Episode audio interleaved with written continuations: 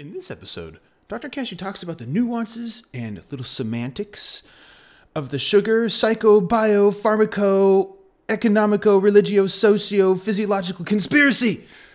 Not really, but also yes. He starts by discussing diet centrism and how health enthusiasts tend to inflate, or exclusively represent, the role of nutrition in health. As one thing they have some influence over, I get it. Why bother considering anything else? Listen, as the good doctor explains how these tendencies foster rigid and dogmatic diets, which can then damage all sorts of interesting stuff and lead to a wide variety of harmful conditions. Some different than you might think. Roll the intro!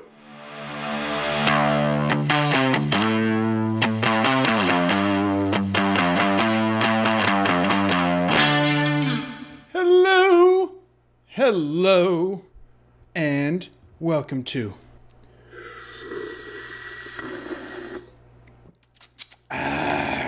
Coffee with Kashey. I'm your host, Dr. Trevor Kashey, with my perfectly normal sized soda. Today's lesson continues on with the nuances and semantics of the sugar, psycho, bio, socio, physiological conspiracy. Say that 10 times fast. Hmm? So it's time to hop to it. Hop right to it. Quick review of diet centrism. Uh, pocket this, okay? Being the center of attention is different than being in the center of attention. Being in the stuff is different than being the stuff, all right? Often, let's say, excited people who are enthusiastic about health, they tend to overrepresent or exclusively represent nutrition's role in health. To that end, these tendencies will foster rigid, dogmatic, and absolute diet recommendations. People subscribing to diet centrism, they wrongly connect adherence to these recommendations as a resolution to a wide variety of harmful conditions and fitness and fatness and popularity and joke telling and good fashion and all sorts of other things. Okay, even more damaging. They wrongly connect deviation from these recommendations as the cause of a wide variety of harmful conditions fitness, fatness, bad joke telling, poor fashion sense, and stubbing your toe a lot. Okay? In other words, if you stop eating sugar, it will cure your ADHD, diabetes, cancer, Crohn's disease, high blood pressure, high cholesterol. Be in better shape, be sexier, get voted most likely to succeed by your high school class. On the other hand, if you keep eating sugar, then you'll get ADHD, diabetes, cancer, Crohn's disease, high blood pressure, high cholesterol, be in horrible shape, be fatter and uglier, and get voted the most likely to step on a Lego. This is diet centrism. Please enjoy your stay. Hmm? So here's what you're learning. Here's what you're learning. Why one size fits all recommendations actually make sense. They actually make sense. What sugar does to the inside of your body. Hmm? What sugar does to the inside of your body. And a new philosophy of personalized nutrition. That reminds me if you need to get yourself on track with food and eating so that you can make it a positive aspect of your life, which means you can actually enjoy eating again, then go to smartpeoplecomehere.com. Reserve your spot for Dr. Kashey's challenge. It's coming up here soon. Get a spot before they run out, because they do. It only happens a couple times a year. Remember, smartpeoplecomhere.com. All right? By the way, since sugar is toxic, please, for the love of Pete, pick up your complimentary pack of glycemic index wipes. Make sure all of your food is clean before you eat it. This is a serious health issue. Please, everybody needs to eat clean. Get your pack of glycemic Windex wipes today. Okay? Jeez, there are children here. Show some respect. Who cares if there are empirically substantiated differences in metabolic outcomes between people with similar diets?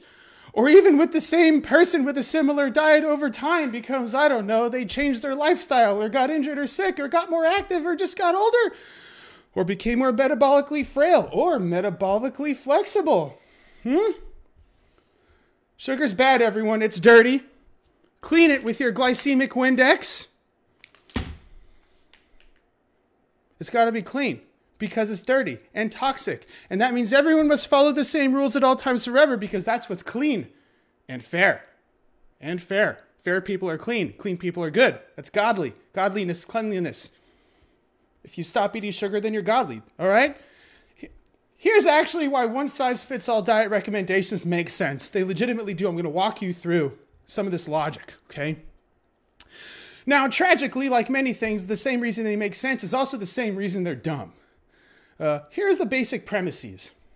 One, if you eat sugar, then your blood sugar goes up. Two, if you eat fat, then your blood fat goes up. And three, if you eat salt, then your blood pressure goes up. The next premises are if your blood sugar is up all the time, then you are diabetic. If your blood fat is up all the time, then you have dyslipidemia. If your blood pressure is up all the time, then you have hypertension. Okay? The sensical conclusions become the logic follows.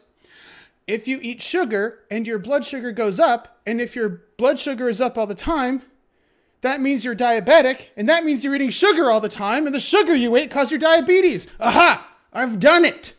I've done it.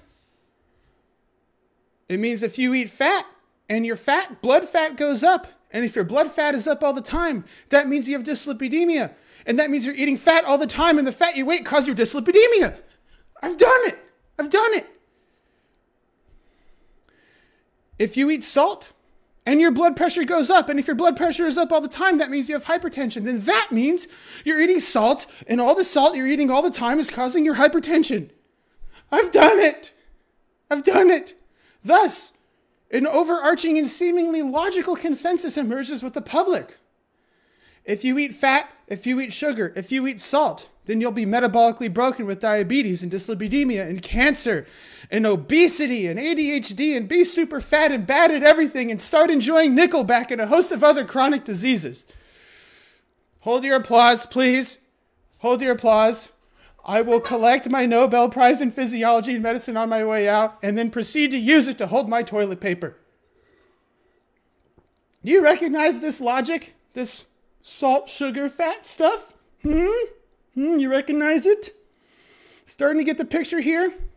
See that? See how that just makes too much sense to ignore? It's just so sumptuous. I don't even know what that means, but it felt appropriate to say, especially while doing this with my hands, okay? Now, throwing some fancy words out here, fancy words I do understand.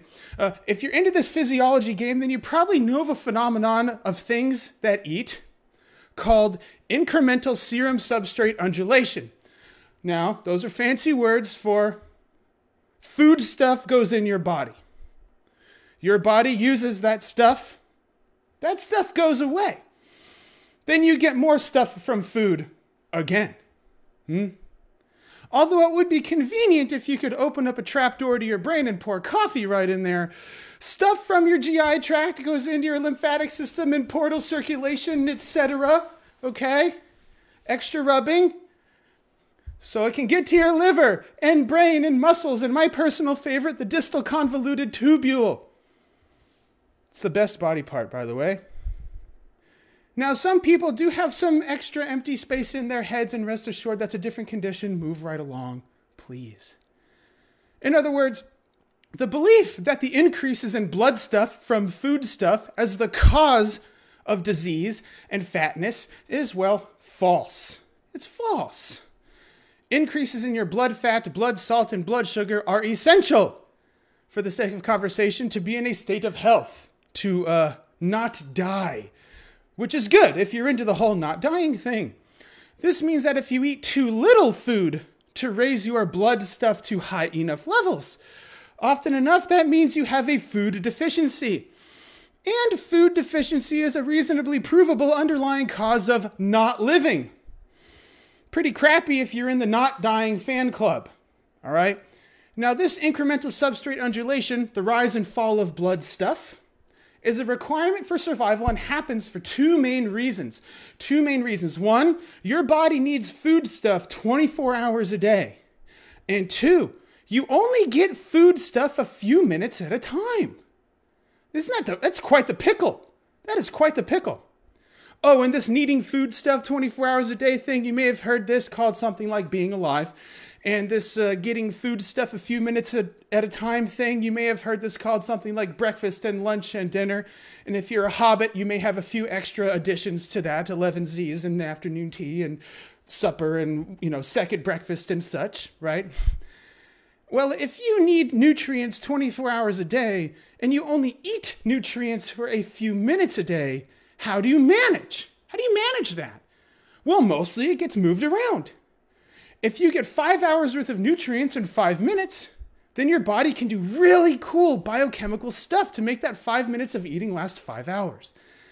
Part of that means having your blood stuff go up and stay up, while your body neatly separates and organizes and packages all of your food stuff like a neurotic kid sorting out their colored Skittles. So, what does this really mean?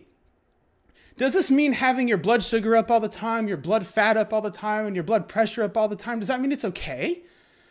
No, it's still, for the most part, pathological or, or bad for you, as it were. Uh, well, then what the bleep are you saying, Dr. Kashey? Come on. Okay, fine, fine.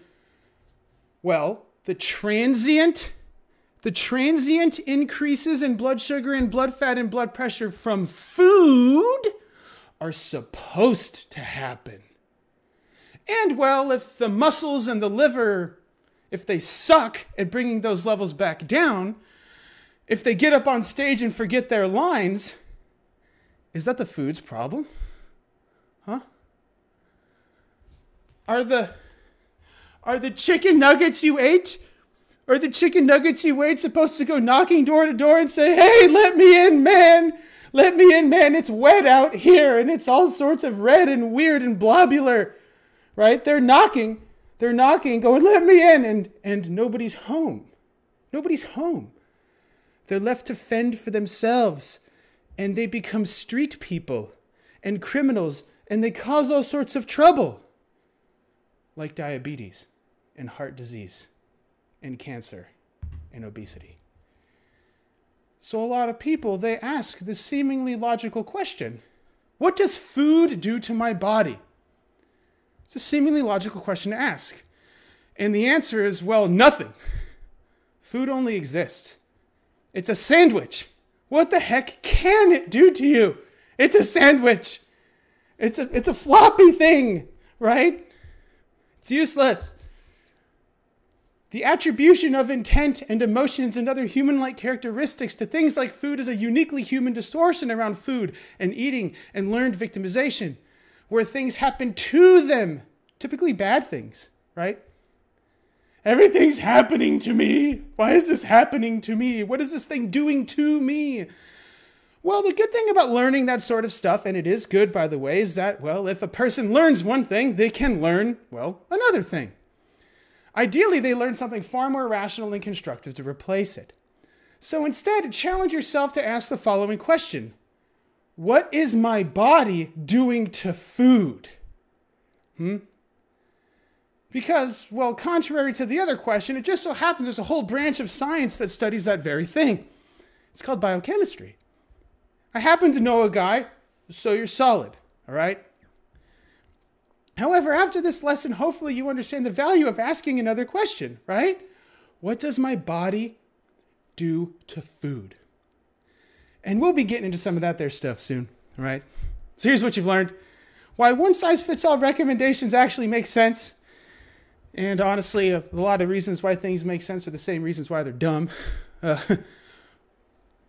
how sugar rots your insides, and uh, possibly a new philosophy on personalized nutrition. Right? Thank you for learning. You are awesome.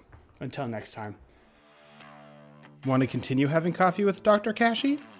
Head over to iTunes to subscribe, rate, and leave a review. It is very much appreciated. Thank you, and see you next week. Dr. Kashey is out.